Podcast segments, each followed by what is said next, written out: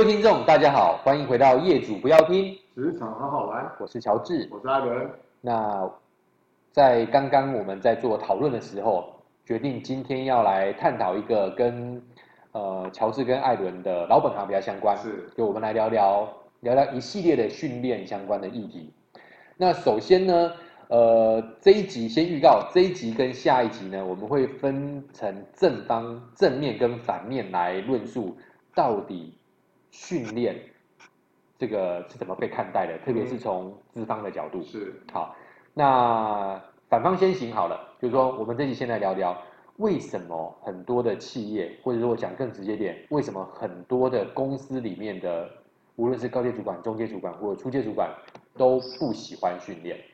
好，我们就先从反方开始，下一集我们来从正方来做一些呃平衡报道。OK，好。好，那针对呃这个艾伦的观察，为什么大部分的老板不喜欢训练？因为我现在算业主之一，嘛。对。所以，我过往的时候在工作上，我总会觉得说，为什么呃主管们都觉得对于教育训练来讲是。不太支持的哈，嗯，不太支持原因，我我我经过这些年的归纳，大概分成几个方向哦。那因为公司其实是以赚钱为目的，当然哦。那其实教育训练，它其实首先就要先花钱的，哦，所以花钱是你要找教师，嗯，你要安排时间，你要找讲师，好，然后你要安排人来做训练，好，那所有东西其实都算是成本的一环。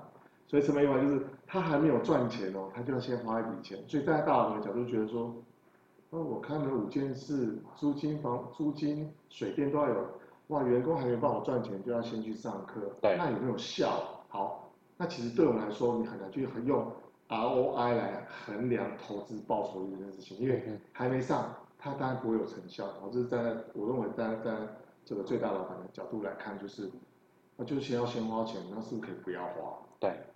那对于可能中间这些主管，因为他可能是负责资源分配的这个人，他在分配的时候，好，我要叫这个人去做这个事情，哎，不在办公室，嗯嗯嗯，哦，然后再过来，哎，我要去做的时候，哎，他他现在可能是哎在看其他的东西，训练的东西，对，或是训练前置的资源，嗯哼，哦，那其实造成的点是我人员不知道怎么样去运用，哦，然后再过来，他去上课的时候。我的生产机制又要怎么做？我要调动班别，所以对我来讲是一件很麻烦的事情。是的，是的。那再者，如果是外部讲师，那就算了。好，那其实蛮多公司它会取代用这个节省成本角度来培养内部讲师。对。那羊毛出在羊身上嘛。那通常你会是内部讲师，你一定是内部稍微的绩效绩优能力稍微比较好一点的，或者是那方面的专家，或是专家，嗯、甚至他可能是部分的小老板，或是他是 leader。对，好，那你把他调出来，他是讲师，他要准备教材？他要准备教材。对，好，那还要试教，嗯哼，他被评比，最终他在教课的时间，他也不在位置上，所以，哇，我最优秀的那一个人不在位置上。需要做事的不在位置上，所以其实中业主管对训练是相当排斥的。嗯哼哼。那对于基层员工，他可能觉得啊，我上课，老板又回来，啊，我事情我也没有工作交接，我回来之后，我上了两个小时，我回来还要多花两个小时处理完，好，时效性又没有，所以你会看到很多企业内部课程，其实人来是人员是进进出出的。是的，是的。因为电话一直响，要一直接，有些问题。所以其实对整个课程品质会是打折扣，所以站在我的角度，我会觉得，蛮多主管会觉得训练其实是是这个弊大于利的。嗯嗯嗯。所以我只能用客观角度来来看待我这十几年可能站在教育训的角度，我看到的一些实际的现况，甚至是 HR 会觉得啊，我我办这个课程来的人也不是对的人，啊，这个内部讲师又是公差，老板又不支持，我还要我还要故意。出一个报表，好，如果老老这个课程如果上的好没问题，运气不好满意度还很差，我还去做解释，所以其实大家都在这个 loop 里面，所以对教育训来说，我们其实相对是委屈的啦。嗯、我站在我过往，其实是很委屈，你要跟人家解释教育训有多好，是课程精美，老师优是没问题的，可是大部分其实他在推展事情上面有一点点的难度，除非是。这堂课程是公司必要必修，而且是升迁必要的管道，要不然其实主管都会觉得，嗯，那工作比较重要。了解了解，我试着梳理一下刚刚艾伦所提到的啊，那当然这也是很多企业遇到的问题，特别是如果你刚好是负责教育训练的人资的话，心中的痛啦，或者说每天上班的时候就会遇到的实际的状况。第一个是办这个训练有没有效？哇塞，这个。基本上，对于教育训练的这个负责人来说，他永远是一个，啊对，啊、对你，你当然第一个你要相信它是有效的。那当然也有很多的学术论文，包含说我们最常最常提到的就是这个呃，Kirkpatrick，啊，就是他会有一个算是算老祖宗的啦，啊，这个反应学习行为结果四个层次去判断。但刚刚艾伦提到一个很重要的点是，最重要有没有效的，如果能不能反映在 I O R O I 上面，哇，这个投资报酬率。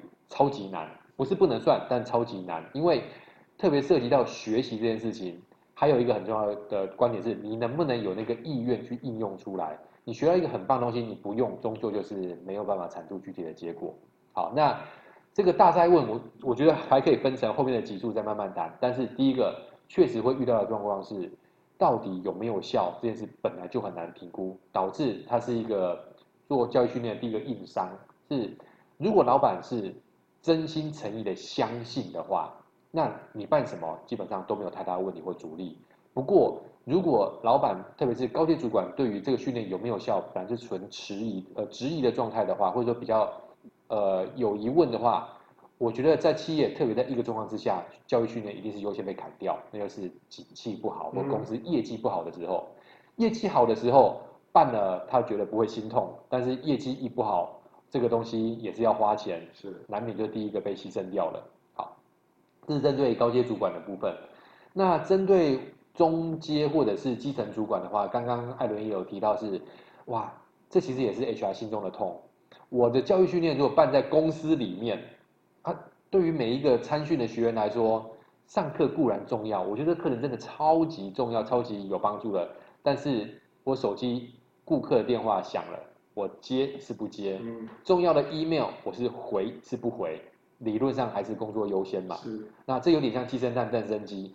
我这我这个是一个业务，我来参加业务的培训，中间有一半的时间我得要跑出这个教室，或者是我得用我的 notebook 去回一些重要的信件，嗯、处理业务的事情。对，处理业务的事情，嗯、处理实际业务的事情。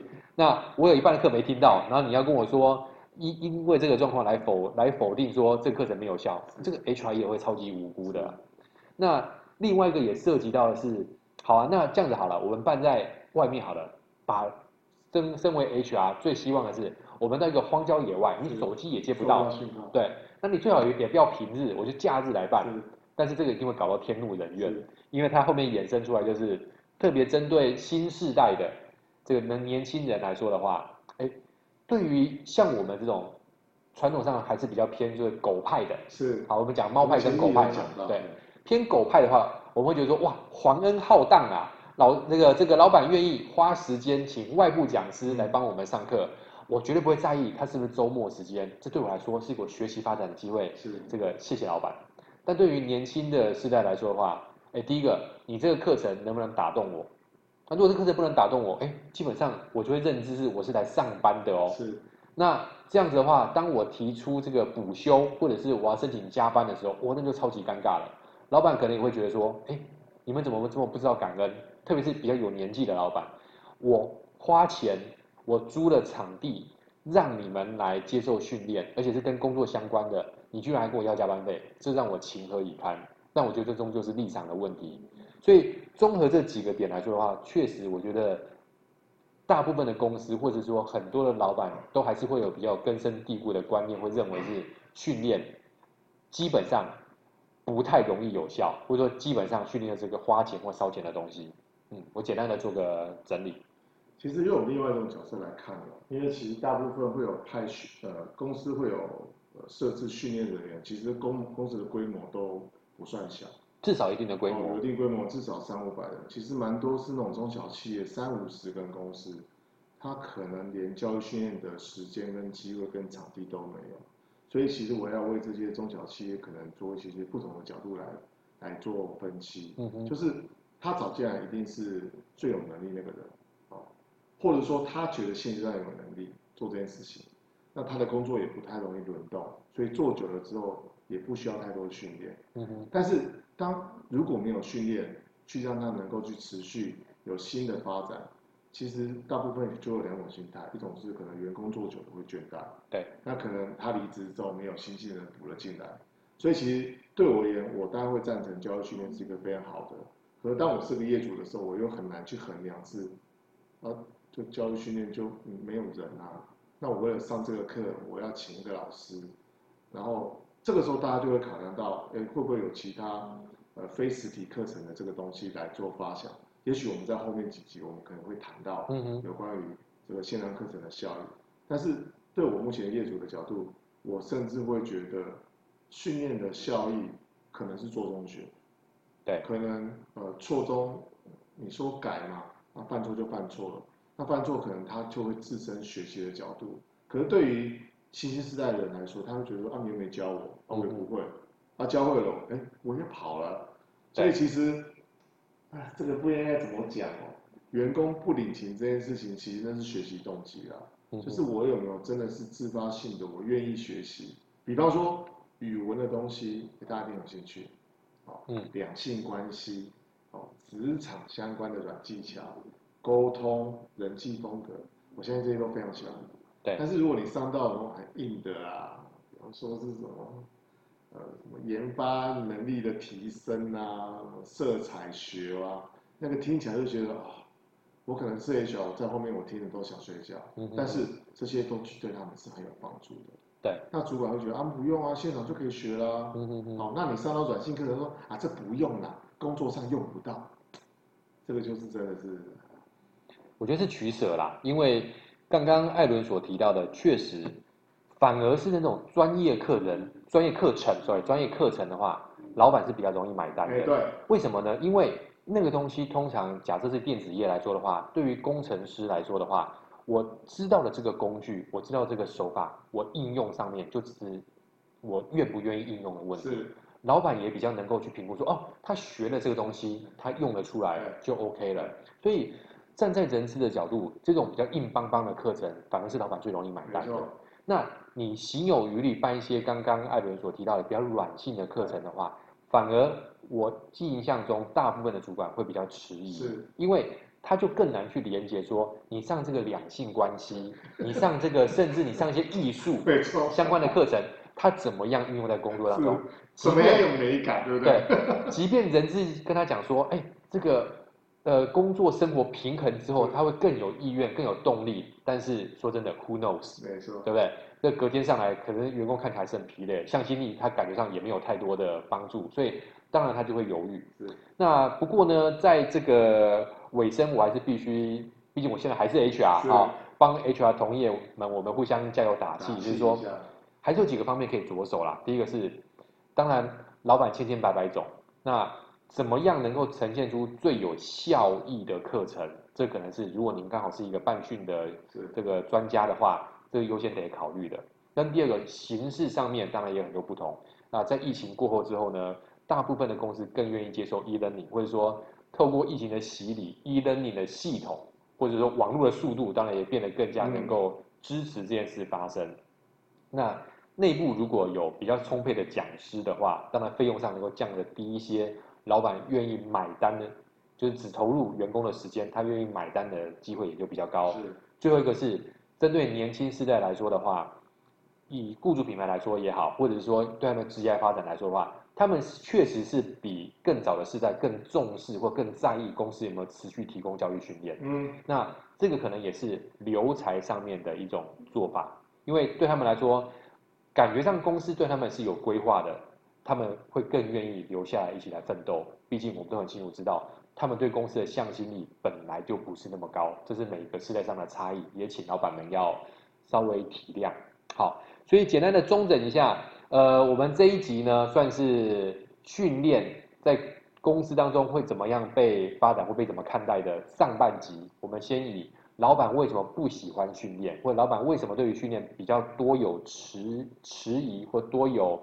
呃，一些意见比较偏负面的话，我们先帮大家做个梳理，做个解析。